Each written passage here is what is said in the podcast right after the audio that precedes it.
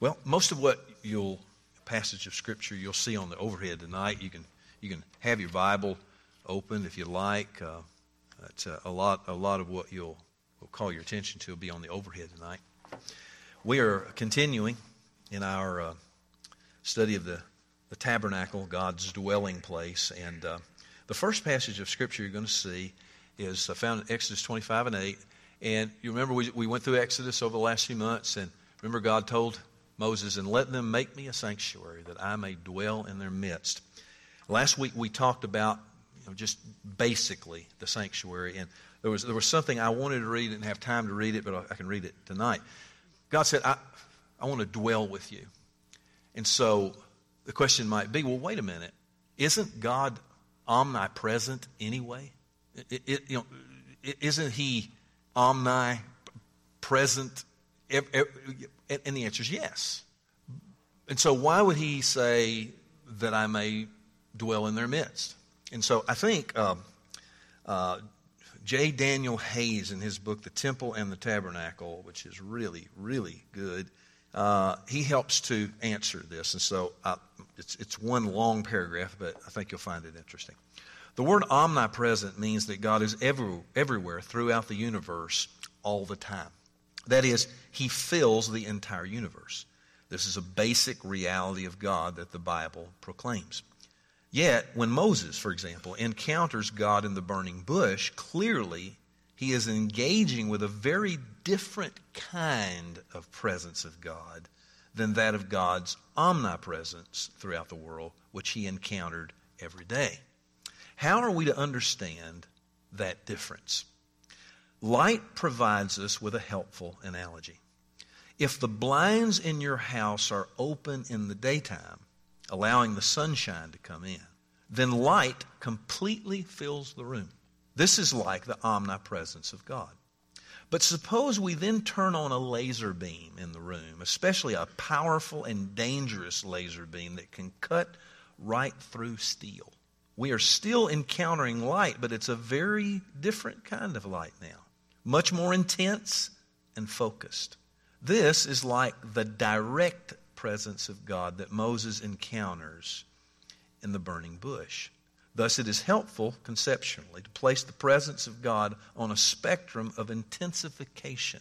On the left side of the spectrum, God is God's omnipresence throughout the world. On the right side are the direct face-to-face encounters with God. For example, Moses at the burning bush, and the call of Isaiah in Isaiah chapter six. A much more greater intensification of God's presence. Slightly to the left of the face-to-face encounters is God's tabernacling presence that moves with Israel through the wilderness.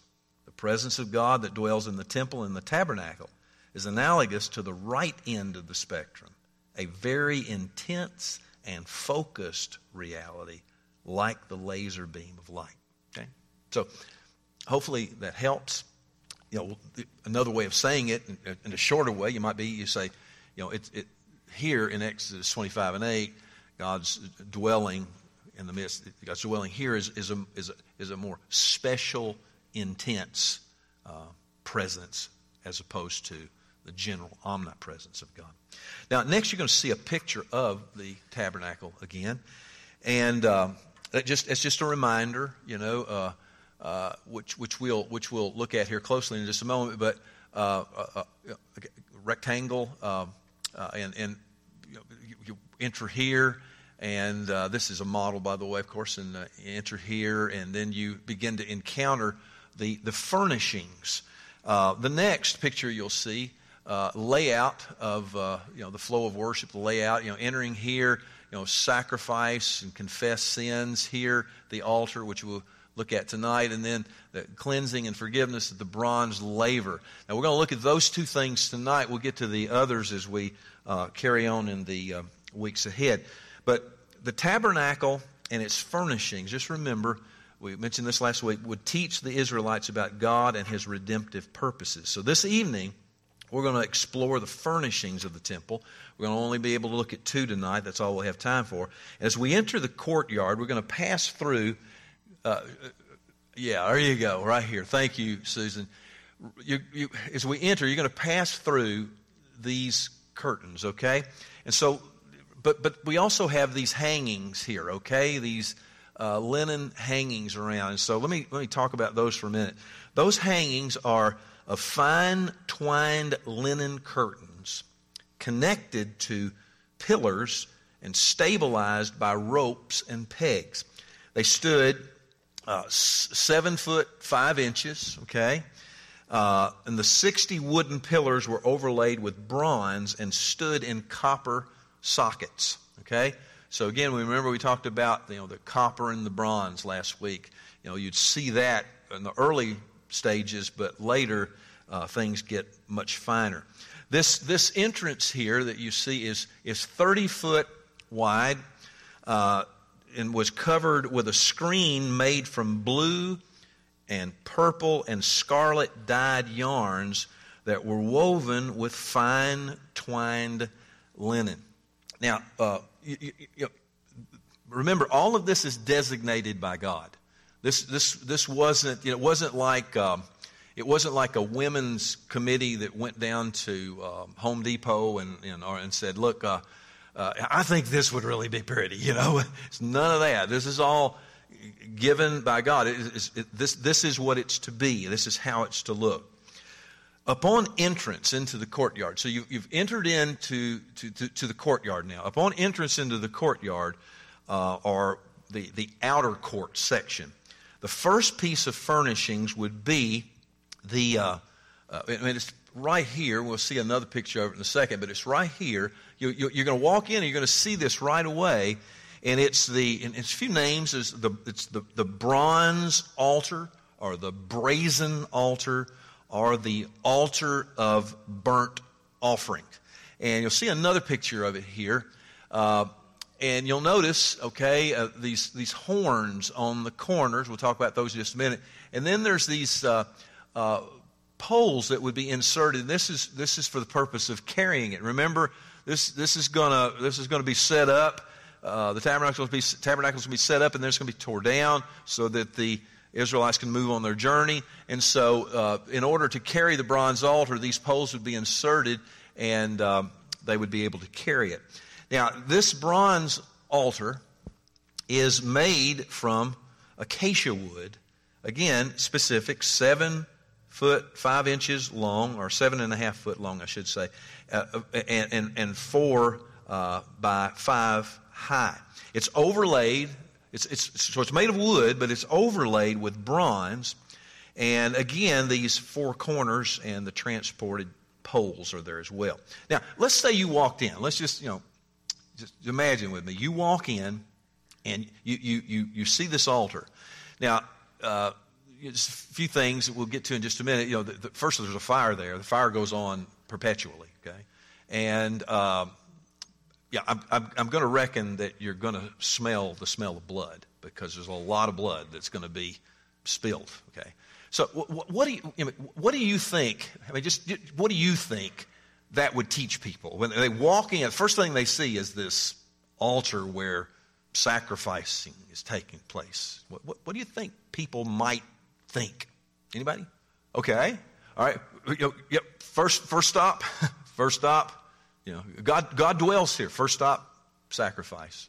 Anything else that come to mind? Sin's a fairly deadly business, right? I mean, this is this is all about this, this is all about how again how uh, God is going to set up a system for uh, uh, sinful people and holy God to come together. And in order for that to happen, sin's going to have to be dealt with. And so, you know, I'm, I'm just guessing, I, you know, because again, all of this was to teach. All of this was to teach the people of God. And, and so, you know, you might think that one thing that would begin begin to come to mind is, wow, our, my my sin, my my sin must be pretty bad in order for this creature to have to die. Must be must, my sin must be my sin's much worse than I thought it was. I didn't think it was all that bad, but it must be really, really bad. See, many many sacrifices are going to be offered uh, here on this altar. The burnt, burnt offerings, grain offerings, sin offerings, guilt offerings, ordination offerings, and the fellowship offerings are going to be offered right, right here. There's going to be bulls, goats, sheep, doves, pigeons, and various grain and bread offerings that are offered. Again, a lot of blood is going to be shed. I, I, I, I meant to bring a copy. There's a when I first became a Christian, somebody told me, "So you've got to get a hold of a book by Alfred Edersheim. He's a he's a Jewish uh, Christian, and um, obviously writes from a Jewish perspective." And I remember years ago, this has been this would have been back in the uh, mid eighties, uh, of, of him talking about you know the just how much blood. You know, just how much blood on a given day uh, would be shed, and, and how that blood was, you know, was was dealt with, and how it was removed and, and, and flowed, and all of this. It was, you know, it was pretty pretty gripping. The animals will be slaughtered, and their blood will be sprinkled on the base of the altar. So again, a lot of blood. You know, this is this is not a tidy affair. You can imagine, you know, the the priests, they're going to have blood all over them. There's going to be blood sprinkled at the base. I mean, this is this is pretty gruesome. And again, it would it would say, I think it would teach, it would declare sin is a horrible thing. Again, we may not see it this way, but the way God has set this system up, uh, bloodshed, death, the need for satisfaction, confession, and substitute are going to become very clear. And so let's kind of walk through those for just a minute. First, uh, satisfaction. Now, that, now, you may, you may. This is not, uh, this is not what the Rolling Stones were talking about when they said, "I can't get no satisfaction." Uh, it's not what. That's not the kind of satisfaction we're talking about. Uh, what is it? Well, let's look at some verses here. Leviticus chapter six, verses nine through thirteen. The burnt offering shall be on the hearth, on the altar, all night until the morning, and the fire of the altar shall be kept burning on it.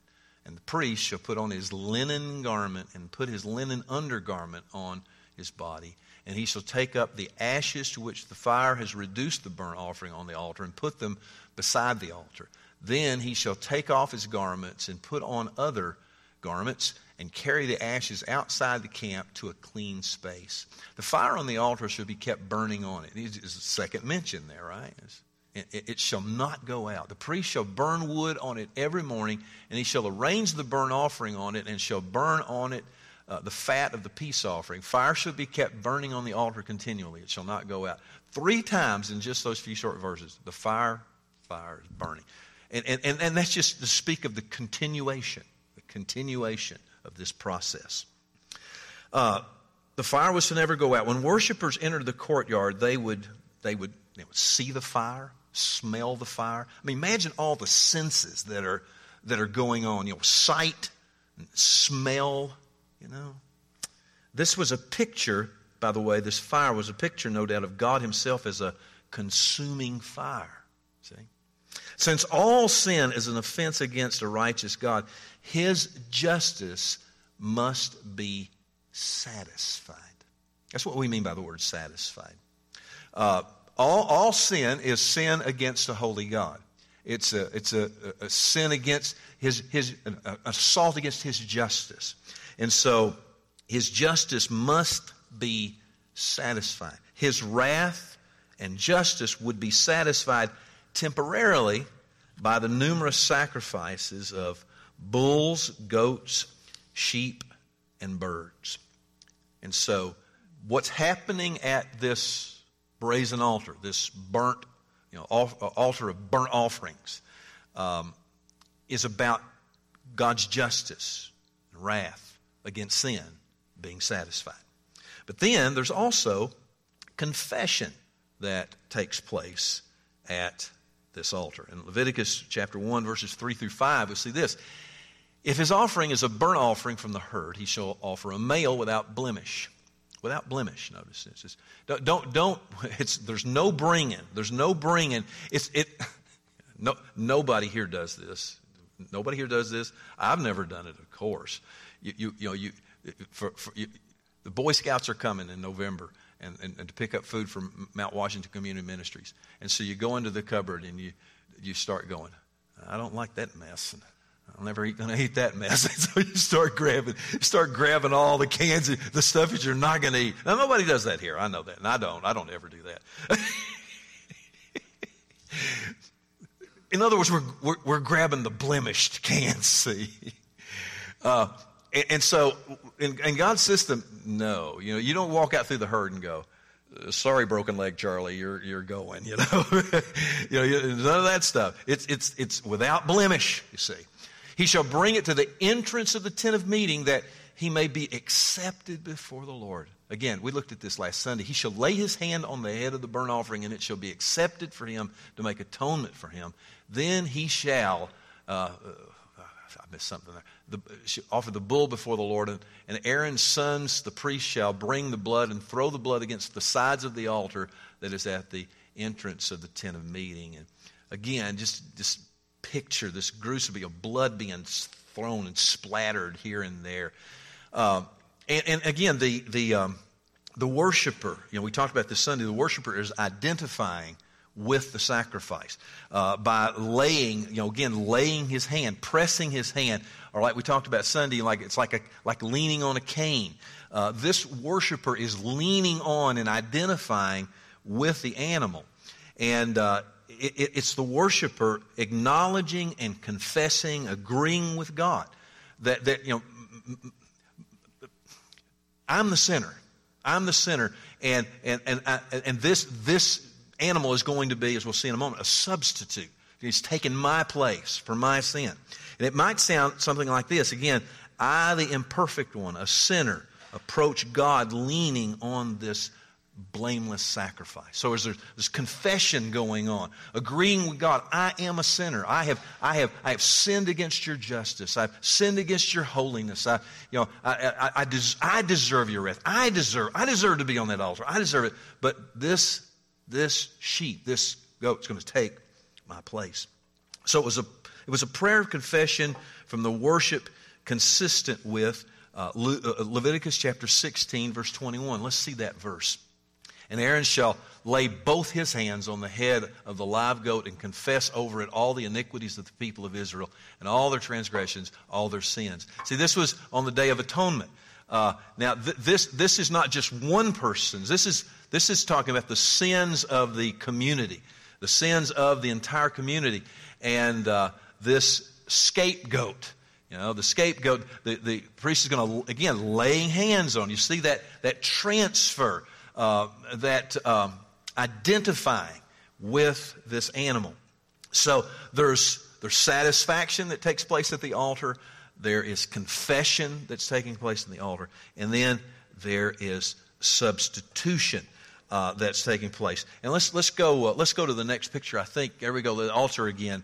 Uh, So, so with that picture in mind, you see those horns, right? Uh, the very next verse that we'll look at here is Psalm one eighteen and twenty-seven. Bind the festal sacrifice with cords up to the horns of the altar. And so that gives us a picture of why the, the, the horns are there. Is it gonna You're going to tie. You're going to tie this bull down. You're going to tie this goat down. It's going to be strapped down. It, it, it, you know, kind of in some way you might. Begin to think, wow, our Lord was nailed to the cross. You know, it's bound to the cross. And so now we, we see here that in the Old Testament system, sacrificial system, uh, being the sacrifice was tied to the altar before it was burned. This provided a vivid picture of the punishment each sinner deserved. See, again, The, the, the visual here is not to be missed. The teaching is not to be missed. You know, you, you might say, boy, this is so gruesome. This is so grotesque. Again, God is teaching his people. God is teaching his people. And and, and one of the lessons here is the, the, is the horror of sin and the, the picture of the punishment each sinner deserved. Yet, God in his grace provided a means for his justice to be satisfied in these sacrifices. In other words, it, it, it's, again, God established this. It, you know, it wasn't like a, you know, a group of, um, you know, a group of white men, old white men. You know, the most, you know, the, the the worst people in the world. A group of old white men getting together and going, you know, let's come up with a system, and uh, you know, the, It, it, no, it wasn't that at all. This, this is, this, again, ordained of God, um, a system that is going to satisfy his, his justice through the offering of these sacrifices. God, God is the one ultimately who provides the substitute. Okay? The offering does not imply, or I should say, the offering does not itself, in other words, We, we should don't don't think this, okay? Don't think, okay, that the offering itself satisfied God, or in other words, that it's propitiate. But it served merely as a symbol and expression of man's desire to purify himself and become reconciled to God. Okay, it wasn't it wasn't just somehow magically this animal uh, did it. No, the animal again was was again symbolic of a person's desire to be reconciled to a holy God. Uh, I want you to see, I thought this was good from Alan P. Ross. It's a, it's a quote, we'll look at it. Forgiveness and purification were graciously bestowed by the Lord on the individual who by faith submitted to him and followed through with this ritual. And God was free to declare forgiveness because of his eternal decree that one day he would provide the perfect sacrifice to pay for the sins of the world once and for all. At that time, did not know how these sacrifices uh, foreshadowed the death of Messiah, the Lamb of God. They only needed to believe God's word of forgiveness and comply with his ritual to find forgiveness. And so that, that first sentence, sentence, or should be say, at that time they did not know, meaning these worshipers that we're seeing in the book of Exodus and Leviticus, they, you know, they they they didn't see how this w- was a foreshadowing of Jesus. We can see that. We have the benefit of of, of of the New Testament, but they didn't see that. All they needed to do was be, again believe what God had said. God set this system up. Here's what you must do. Here's what you have to do to be accepted by me. And as they believed this uh, and complied with this ritual, they would find certain forgiveness. So the altar was an immediate and perpetual reminder that entrance into the presence of God was based upon sacrifice. Just what Jim was saying earlier. Um, again, this this, this taught, if, you, if you're going to have access to God, there's go, it's going to require a sacrifice. It's going to to have have the presence of God, have his nearness, have his acceptance. It was all uh, based upon sacrifice. So the next piece of furnishing that we come to is the bronze basin for washing. Let's see a let's see a picture of that. All right, uh, a couple of pictures here. When you when you move on uh, when you move on past the altar, uh, there was the bronze altar, and we'll talk about that in just a second. Here's what it would you know what it would you know uh, somewhat look like, and, and it's a, the one of the priests washing his hands there. All right, so so let's let's uh, let's talk about what this is again. Bronze basin, bronze laver. There's a number of different names for it. But uh, in Exodus chapter thirty, we're given uh, we're given some information uh, about it. Okay, the Lord said to Moses, "You shall also make a basin of bronze with its stand of bronze for washing. You shall put it between the tent of meeting and the altar." Again, God says, here's where you place it. Put it right here. Again, teaching moment, okay? Uh, you shall put it between the tent of meeting and the altar, and you shall put water in it, with which Aaron and his sons shall wash their hands and their feet. Now, who were Aaron and his sons? They were the priests, okay? They were of the tribe of Levi, and so they were the priests. When they go into the tent of meeting, or when they come near to the altar to minister, to burn a food offering to the Lord, they shall wash with water so that they may not die. Now, that'd be a good reason to wash, okay? You know, um, it's, it's, not, it's not like, you know, it's not like telling your five-year-old, now go wash for dinner or, or I'll kill you. uh, it's not that. Um, they shall wash their hands and their feet so they may not die. And again, repeated, they may not die. Pretty serious business here, okay? So, you know, we, we, need, to, we need to take a look at this. Um The basin was made from, anybody know what the basin was made from? Mirrors, yes. Made from mirrors. It was made from mirrors that were finely polished pieces of bronze. And not like mirrors today, by the way. Okay, back in that time, these were finely polished pieces of brass. In Exodus thirty-eight and eight, here's what we read. He made the basin of bronze and its, and its stand of bronze from the mirrors of the ministering women who ministered in the entrance of the tent of meeting. Okay? So, again, not like the mirrors that we see today, but nevertheless still, you know, uh, a, a reflection uh, element there. Before any sacrifice is offered on the altar or before they enter the holy place, the priests must wash. And so, let me ask you this. What, what do you, what do you think, what do you think that, what do you think worshipers would learn from this? Just observing, you know, the priests washing their hands deliberately, you know, continually washing their hands. What do, what do you think they would learn from that? Anything come to mind for you? Okay. It, yes, there's obviously, again, tremendous amount of blood going on here, you know. I mean, you know, we obviously, you know, let's say we go to a restaurant. We're, we're pretty concerned about, you know, we would like to see the workers washing their hands, right? You know, keeping up on, on cleanliness. So here here you've got this, you know, shedding of blood, this gruesome, nasty scene, but there's this washing of hands. You see, so see, communicate, communicate this this need for for for. Not only cleanliness, as we'll talk about in just a moment, but it reminds me of uh, uh, years ago before, you know, I think probably uh, Sherry would be more attuned to this, and, and B J certainly. Um, years ago back, you know, trying to figure out how bacteria was spread and, you know, and uh, back before we know what we know now, I guess. Uh, there was a doctor, I think his name, his last name was Simulweis, I think is the way you pronounce it. And anyway, he he he was began to do studies, and, and, and he was he was convinced that, you know, there were there were babies dying, you know, people continuing to get sick, and, and, and babies dying, and this sort of thing, and trying to figure out, you know, what's going on here, you know. And he became convinced that he was persuaded that by washing hands, by by doctors washing their hands, by those ministering to the sick, wash your hands. And if you read about this, this is it's amazing. They laughed him out of, you know, they laughed him out of town. They, they, they absolutely said, that's the craziest thing we've ever heard. You know, that's ridiculous. That's, that doesn't make any difference. Well, it turned out it did. but, but it's interesting to read about, you know, there was this, there was this incredible, you know, danger and, and, you know, they, again, they just, just ignored it, even though, even though the evidence was right there.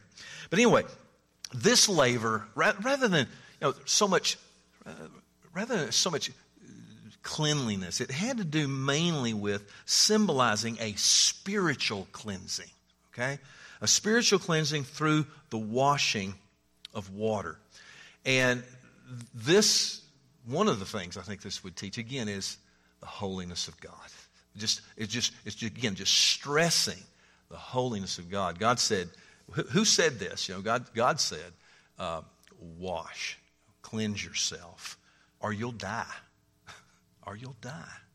Now, this is this is obviously here not a once and for all washing, was it? Because uh, if you back up to the previous verse, just from I'm sorry, Susan. Susan's up there and she's she's she's running this night. She's probably going to shoot me. But uh, I, yeah, let's see here. And, and uh, they they shall wash with water so that they. Let's go to the next one. Yeah, so that they will not die. Yeah, but what, my point is this. They had to do this continually, okay, continually. It was, wasn't a once-and-for-all washing. As many times as they entered the tent and they offered a sacrifice, they had to wash every time with no exceptions, okay? So this meticulous, again and again, imagine worshipers standing by and just watching this routine go on. Again, this, after After a while, it begins to, the, the message begins to get through, hopefully. So let's consider, let's consider what these things mean for us today. We've got ten minutes and hope to pull this together because we've looked at two pieces of furniture. And, uh, you know, I don't, I don't want to get too, uh, you know, I don't want to get too comparative and say, well, this means this and this means this. That's one of the things I appreciated about this particular book here, The Temple and the Tabernacle. It's probably one of the better books that I've run across on, on this uh, subject. Uh, because it's it you can kind of get, some some do get carried away with going, uh, well, this means this, this means this. You know, some have said, well, the sockets, you know, those those poles go in those bronze sockets, and that means... And then these these posts mean this. Notice they're always, every, in other words, everything's over-spiritualized. Everything, you see. Uh, that doesn't mean that there's some clear connections, as we'll see here in a moment. But, but again, we just want to be careful how we go about that. Uh, so, so what does this mean for today? The sacrifice of Christ provides perfect, continued cleansing for his people, declaring them to be completely holy before God. Uh, for example, First John chapter one, verse seven. Isn't it interesting? It says this, "But if we walk in the light, as he is in the light, we have fellowship with one another, and the blood of Jesus, his son, cleanses us from all sin." And by the way, the word cleanse there is a continual cleansing. The the language there points out that this is, again, not not a you know not a not a uh, only only for this time, is a, a continual cleansing. Cleansing. As we confess before God, as we're sincere before God, humble before God, uh, the, Christ, Christ's shedding of his blood, giving of his life, uh, provides for us a, a continual cleansing. Okay, Un, you know, we're told that um, we are to remain unspotted Uh, from the frequent defilements of the world. In James one and twenty-seven, you notice this. Remember, religion that is pure, undefiled before God the Father is this: to visit orphans and the widows in their afflictions, and to keep oneself unstained from the world. Uh, so this this continued need for cleansing and the confessing of our sins and the, the washing Of, of of the word. You see, some think that the gospel is just something that's for unbelievers. Like we've we've already we've already believed it, and so we can move on, and the gospel's just for other people. But we must constantly hear the good news of the gospel and constantly apply it to it, its cleansing to our hearts. Because we notice in Ephesians here, husbands, love your wives as Christ loved the church and gave himself up for her, that he might sanctify her, having cleansed her by the washing of water with the word. So the gospel is not just for, it's not just something, well, I heard it, I've heard it already, I, I, you know, I've responded to that, and now it's on to other things. No, um, the, the, the, the, the good news of what Christ has done for us is something we continually apply to our lives for, for continued need of cleansing. Now, just a few words now about the bronze altar, and we will we will wrap up. And it's only a few words. See, we we, we I think you you probably see this. Many of you already know this, but it is lovely to go back. You know, you walk into you know, walk into the tabernacle, and you, there's all this. You know, it's all this. You know, imagine the bleeding, the bleating of the, the lambs, their throat being cut, the blood being drained, thrown on the side of the altar, and and, and just the you know the, the, the fire and all all of this system in, in the works. It's, it's it's you know again what did all this what did all this teach? Well, Christian theology, New Testament, New Covenant, understands that the altar that the altar with the sacrifice prefigured okay, prefigured the death of Jesus the Messiah, who ultimately gives us access to the Father. See? You know, and, and this particular Old Testament system, which was temporary, uh, access was gained the substitute of an animal, a bull, a goat, sheep. But we see that that just prefigured the once and for all, the once and for all. Um, no need for the Catholic Mass, folks, really. I mean, when, when you look at the Roman Catholic Mass, In, in, in principle, what that is, it is a, um, it is, it, it is fundamentally teaching that Christ must die again, again, again. It, it, it, the, the Roman Catholic Mass, it really, it it it it, it, it defies, it defies the once and for all, the once and for allness of Christ. And so, Again, in this tabernacle, this over and over again, over and over again, over and over again, over and over and over again. And and and, and then on the Day of Atonement once a year, and then this just goes on and on. And then we read in the, you know, in the New Testament, we see that, that Christ becomes the once and for all sacrifice.